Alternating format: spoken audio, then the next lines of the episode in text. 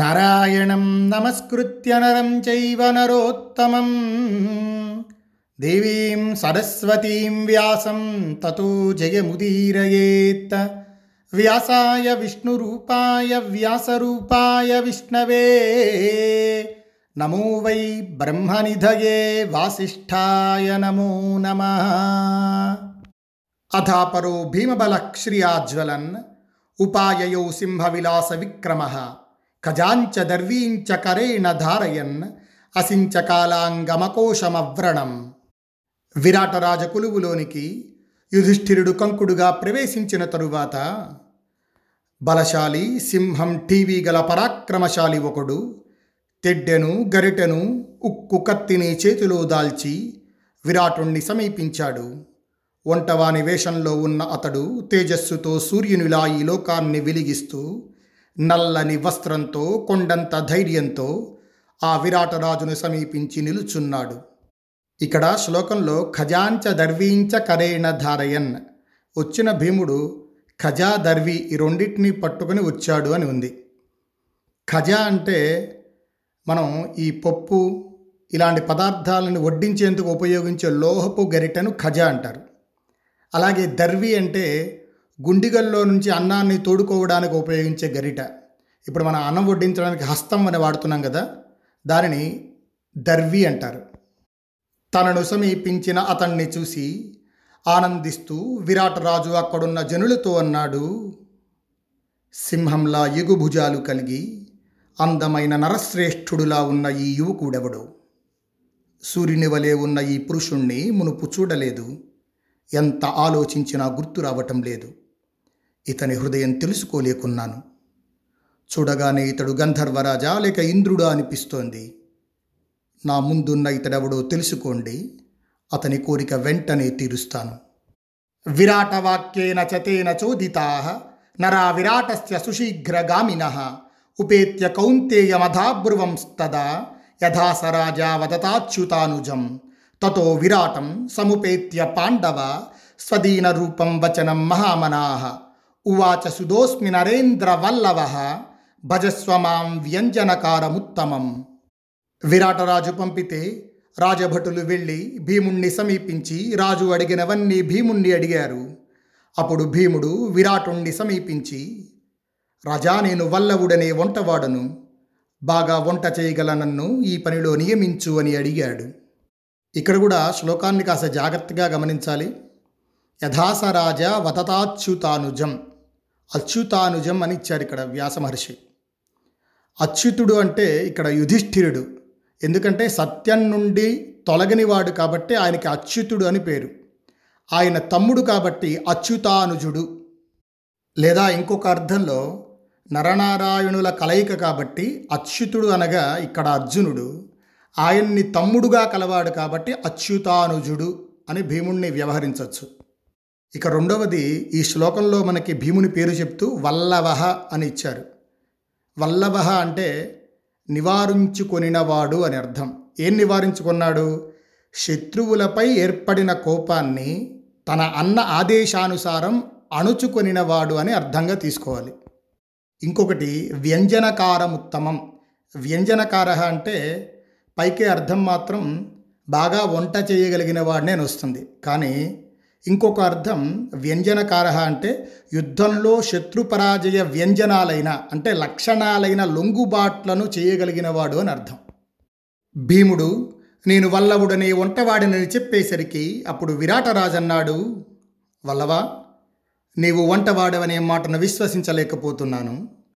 కాంతి రూపం విక్రమాలతో నీవు నరశ్రేష్ఠుని వలె ప్రకాశిస్తున్నావు. విరాటరాజు ఇలా అడుగగానే అప్పుడు భీముడన్నాడు, నరేంద్రసూద పరిచారకోస్మితే జానామి సూపాన్ ప్రథమంచ కేవలాన్ ఆస్వాదితాయే నృపతే పురాభవన్ యుధిష్ఠిరేణాపి నృపేణ సర్వశః. మహారాజా, నేను వంటవాడను, సేవకుడను, ప్రత్యేకములైన భక్ష్యాలను బాగా చేయగలను. మునుపు నా వంటలు ధర్మరాజు కూడా ఆస్వాదించాడు. రాజా, బలంలో నాతో సమానుడు లేడు. నేనెప్పుడూ మల్ల యుద్ధం చేస్తుంటాను. ఏనుగులు సింహాలతో కూడా పట్టుపట్టగలను. నీకెప్పుడు ప్రియం చేకూరుస్తాను. ఇక్కడ కూడా జానామి సూపాన్ ప్రథమంచ కేవలాన్ ఆస్వాదితాయే నృపతే పురాభవన్ యుధిష్ఠిరేణాపి నృపేణ సర్వశః అనిచ్చారు. అంటే యుధిష్ఠిరుడు కూడా ఆస్వాదించే రీతిగా ఆహార పదార్థాలను వండగలవాడనటంలో రాజులకు తగిన రీతిగా వంట చేయగలవాడు అని ఒక అర్థం. రెండవది సూపాన్ అంటే దేశాలు. ఈయన రాజసూయ యాగం ధర్మరాజు చేస్తున్నప్పుడు తూర్పు దిక్కుకు వెళ్ళి అనేక దేశాలను ధనాన్ని మొత్తాన్ని జయించాడు. ఆ జయించినటువంటి ధనాన్ని మొత్తాన్ని తీసుకొని వచ్చి ధర్మరాజుకు అర్పిస్తే ధర్మరాజును వాటిని అనుభవించాడు కదా. కాబట్టి ఇక్కడ అర్థం నా యొక్క వంటలను పూర్వం ధర్మరాజు కూడా ఆస్వాదించాడు అంటే ఈ విధంగా కూడా తీసుకోవచ్చు. భీముడిలా చెప్పగానే అప్పుడు విరాట రాజన్నాడు, వల్లవా నీకు వంటశాలలో తగిన వారిని ఇస్తాను, అలాగే చెయ్యి. నేర్పుతో మాట్లాడుతున్నావు, ఈ పని నీకు తగినదిగా నేను అనుకోవటం లేదు. నీవు సముద్ర పర్యంతమైన భూమిని పాలింపదగిన వాడవు. అయినా నీ కోరిక ప్రకారం నీవు నా పాకశాలలో మొదటివానిగా ఉండు. మునుపక్కడ ఉన్న వారందరికీ నిన్ను నాయకునిగా చేస్తున్నాను. తథా స భీమో విహితో మహానసే విరాటరాజ్ఞో దగితో భవత్ దృఢం ఉవాసరాజ్యేన చతం పృథగ్జనః బుబోధ తత్రానుచరాశ్చ కేచన. ఈ విధంగా పాకశాలలో నియమింపబడిన భీముడు విరాటరాజుకు మిక్కిలి ఇష్టుడై ఆ రాజ్యంలో నివసించాడు. ఇతరులు కానీ అనుచరులు కానీ భీముణ్ణి గుర్తించలేకపోయారు. తతః కేశాన్ సముత్క్షిప్య వేల్లితాగ్రాన నిందితాన్ కృష్ణాన్ సూక్ష్మాన్ మృదూన్ దీర్ఘాన్ సముద్గధ్య శుచిస్మిత జుగుహే దక్షిణే పార్శ్వే మృదూన శితలోచన వాసశ్చ పరిధాయేకం కృష్ణా సమలినం మహత్ కృత్వావేశంచ సైరంధ్రియా తతో వ్యచరదాత్తవత్. భీముడు విరాటరాజ కొలువులోకి చేరిన తరువాత తిలినవ్వుతో కాటుక కొనులు గల ద్రౌపది చిక్కుబడిన చక్కని నల్లని సన్నని మెత్తని పొడవైన జుట్టును పైకి ముడికట్టుకొని కుడివైపునకు మలుచుకున్నది. ఆమె బాగా మాసిన చీర కట్టుకొని సైరంధ్రివేషం దాల్చి కష్టాల్లో ఉన్నదాని వలె సంచరిస్తోంది. అలా తిరుగాడుతున్న ద్రౌపదిని నగరంలోని పురుషులు స్త్రీలు సమీపించి నీవెవరివని, ఏమి చేయాలనుకుంటున్నావు అని అడిగారు. అప్పుడు ద్రౌపది, నేను సైరంధ్రిగా ఇక్కడకు వచ్చాను, నన్ను నియోగించిన వారు చెప్పిన పనిని చేయాలనుకుంటున్నాను అని ఆ నగరంలోని ప్రజలకు తెలియచేసింది. ఆమె యొక్క రూపం, వేషం, నేర్పుగల మాట గమనించి తిండి కోసం వచ్చిన దాసిగా ఆమెను వారు నమ్మలేకపోయారు. విరాటస్యతు కైకేయి భార్యా పరమసమ్మత ఆలోకయంతి దదృశే ప్రాసాదాత్ ద్రుపదాత్మజాం. నగరంలో సంచరిస్తున్న ద్రౌపదిని విరాటుని ప్రియమైన భార్య కేకేయ రాజకుమారి సుధేష్ణ మేడపై నుండి చూసింది. అటువంటి రూపంతో దిక్కులేనిదై ఒకే వస్త్రం ధరించి ఉన్న ద్రౌపదిని సుధేష్ణ పిలిపించి, కళ్యాణి నీవెవరవు, ఏమి చెయ్యాలనుకుంటున్నావు అని అడిగింది. అప్పుడు ద్రౌపది అంది, మహారాణి నేను సైరంధ్రిని, నన్ను పనిలో నియోగించిన వారి పనులు చేయాలనుకుంటున్నాను. ద్రౌపది ఈ విధంగా పలుకగానే ఆ మాటలు విని సుధేష్ణ అంది, భామిని నీవు చెప్పినట్లు నీ రూపం లేదు, ఇట్టి రూపం కలది సైరంధ్రి కాజాలదు. అనేక దాసదాసీ జనులకు పని చెప్పేటట్లు నీవున్నావు. ఎత్తైన మడమలు లేకుండా వరసిన తొడలు, లోతైన నాభి, వాక్కు, బుద్ధి కలిగి ఉన్నావు. నీ శరీర అవయవాలు ఉన్నతంగా ఉన్నాయి. హంసవలే గద్గద స్వరముంది. కాశ్మీర దేశపు గుర్రం వలె మంచి లక్షణాలు కలిగి వంపు తిరిగిన కనుబొమలు గల నేత్రాలు, దొండపండు వంటి ఎర్రని పెదవి, సన్నని నడుము, శంఖం వంటి కంఠం, బయటకు కనబడిన నాడులు, పున్నమి చంద్రుని వంటి ముఖము కలిగిన నీవు సైరంధ్రివి కాజాలవు. ఇక్కడ ద్రౌపది గురించి చెప్తూ వ్యాసపరమాత్మ హంసగద్గద భాషిణి అని ఇచ్చారు. హంసగద్గదం అంటే హంస వలె గద్గదంగా మాట్లాడునది అని అర్థం. గద్గద శబ్దానికి మధురంగా, కొంచెం గంభీరంగా అని అర్థం వస్తుంది. అలాగే హంసి అనగా వీణ, దాని తంత్రులే గద్గదాలు. ఈ వీణకుంటాయి చూసారు తీగలు, వాటిని గద్గదాలు అంటారు. ఈ సప్తస్వరాలను మేళవించి మాట్లాడగలగటం హంసగద్గద భాషిణి అని అర్థంగా తీసుకోవచ్చు. శరత్కాలపు కలువరేకుల వంటి కన్నులు, పరిమళము, ఆ కలువలతో సేవించిన లక్ష్మితో సమాన రూపము గల నీవు దాసివి కాజాలవు.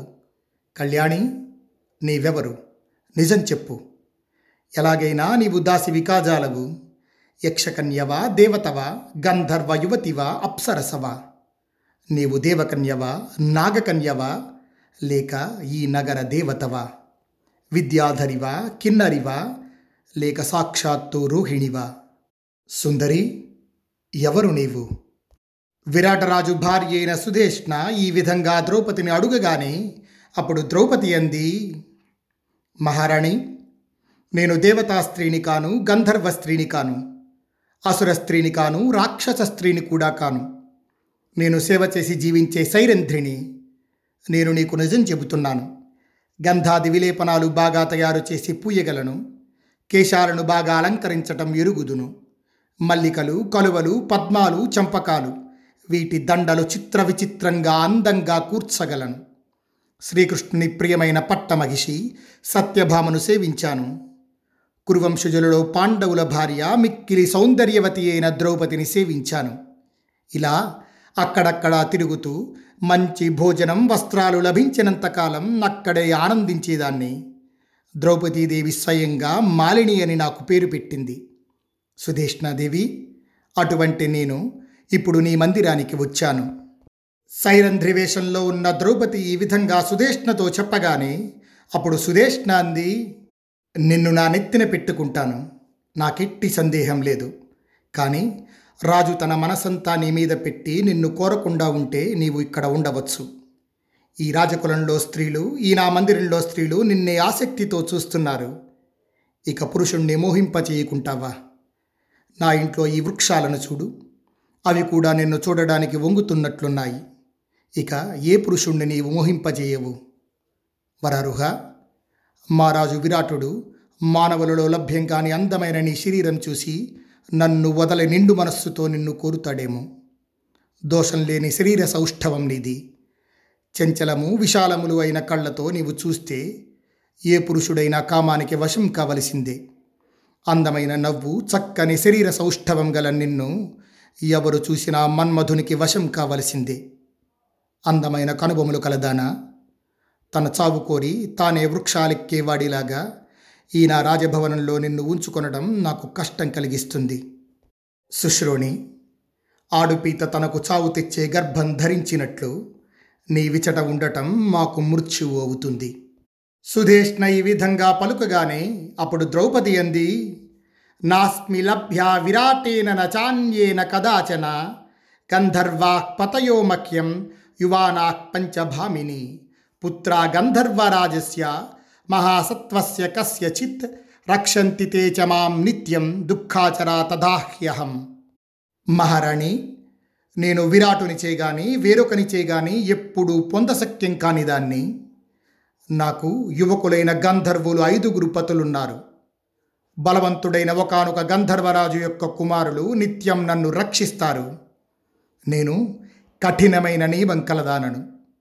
నాకు ఎంగిలి పదార్థం పెట్టరాదు, పాదాలు ఒత్తమని చెప్పరాదు. అటువంటి వారి దగ్గర నేను నివసిస్తే నా గంధర్వపతులు సంతోషిస్తారు. సాధారణ స్త్రీల వలె నన్ను కోరితే వాడు ఆ రాత్రే మరో శరీరంలో ప్రవేశించవలసిందే. అమ్మా, నన్ను నా ధర్మం నుండి ఎవరూ చెలింపచెయ్యలేరు. ఇప్పుడు కష్టాలలో ఉన్న బలవంతులైన నా గంధర్వ ప్రియులు చాటుగా ఉండి నన్ను నిత్యము రక్షిస్తూ ఉంటారు. ఇందాక ద్రౌపది గురించి వ్యాసపరమాత్మ చెప్తూ హంసగద్గద భాషిణి అని చెప్పారు కదా. ఇక్కడ మీరు ఈ శ్లోకం గమనిస్తే ఆయన ఎందుకు చెప్పారో అర్థమవుతుంది. ఇక్కడ ద్రౌపది మాత ఏమంటుంది? తామేవ నివసేద్ రాత్రిం ప్రవిశ్యచ పరాంతనుం. ఇతర స్త్రీల వలె నన్ను కోరితే వాడు ఆ రాత్రి మరో శరీరంలో ప్రవేశించవలసిందే అంది. అంటే మధురంగా చెప్పింది కానీ గంభీరంగా మాట ఉంది. దానికి ఇంకొక అర్థం, ఎవరైతే నన్ను కోరతాడో వాడు ఆ రాత్రి చస్తాడు అని అర్థం. ద్రౌపది ఈ విధంగా చెప్పగానే అప్పుడు సుధేష్ణ అంది, ఆనందదాయిని, అయితే నీవు కోరినట్లే ఇక్కడ ఉండవచ్చు. పాదాలు కానీ ఎంగిలి కానీ నీవు తాకనవసరం లేదు. ద్రౌపది ఇలా విరాటుని భార్యచే ఓదార్పబడి పతివ్రత ధర్మం ఆచరిస్తూ ఆ నగరంలో నివసించింది. ఆమెను గూర్చిన యథార్థం అక్కడ ఎవరూ తెలుసుకోలేకపోయారు. సహదేవోపి గోపానాం కృత్వావేషమనుత్తమం భాషాం చైషాం సమాస్థాయ విరాటముపయాతథ. ఆ తరువాత సహదేవుడు కూడా గోపాలక వేషం ధరించి వారి భాషనే మాట్లాడుతూ విరాటుణ్ణి సమీపించాడు. రాజభవనానికి దగ్గరలో ఉన్న గోశాలను సమీపించి నిలుచున్న అతణ్ణి చూసి విరాటరాజు ఆశ్చర్యపడి భటులను పంపాడు.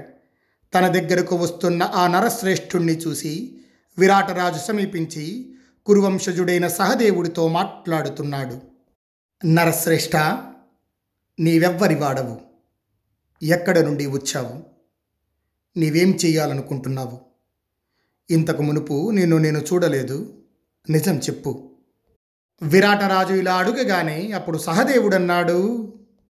సంప్రాప్య రాజానమమిత్రతాపనం తతో భ్రమేన్ మేఘమహౌఘనిస్వనః వైశ్యోస్మి నామ్నాహమరిష్టనేమి గోసంఖ్య ఆసం కురు పుంగవానాం. మహారాజా, నేను వైశ్యుణ్ణి. నా పేరు అరిష్టనేమి. కురుశ్రేష్ఠుల గోశాలలో ఉండేవాణ్ణి. నీ రాజ్యంలో ఉండాలనుకుంటున్నాను. రాజసింహులైన ఆ పాండవులు ఎక్కడ ఉన్నారో తెలియదు.